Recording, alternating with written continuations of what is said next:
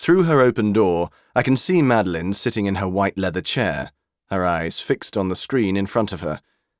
Without looking up, she calls my name. Ben, don't linger.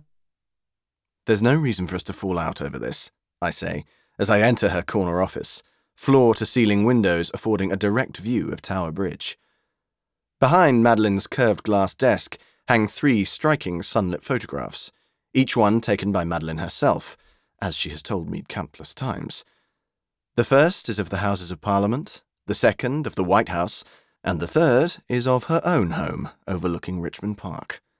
She calls them the three houses of global power, and I think she is only half joking. 29.4 million, she says, still not looking up from her monitor. Down close to 3%, and those two clowns tell me not to worry.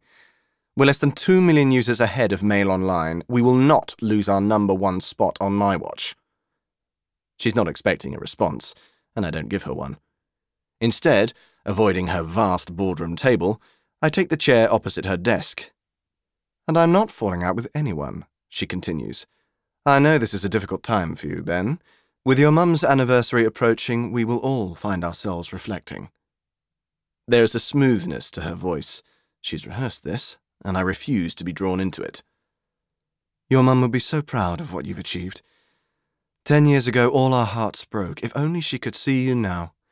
One of the best true crime writers in the country.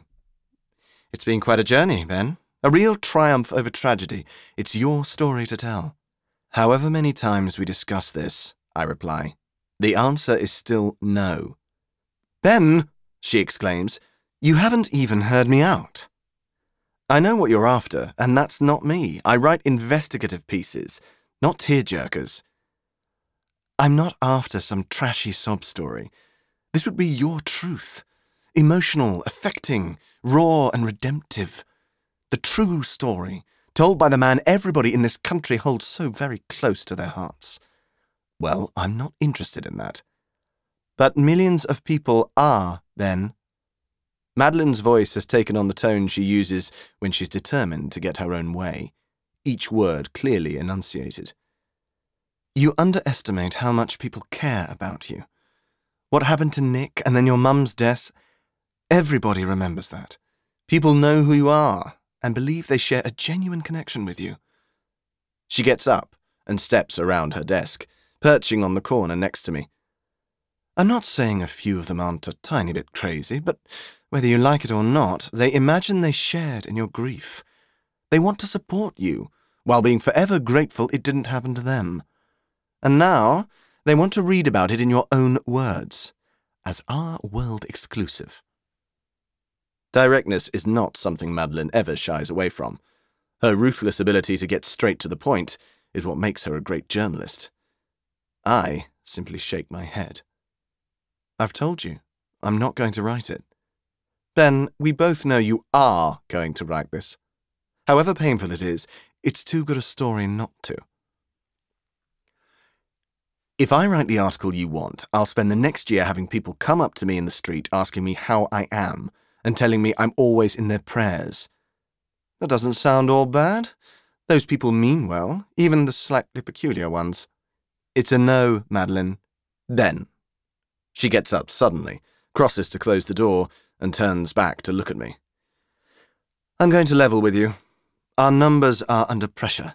We really are being squeezed. We need a big story. The answer is still no. Madeline has schooled me in her own relentless hunt for readers.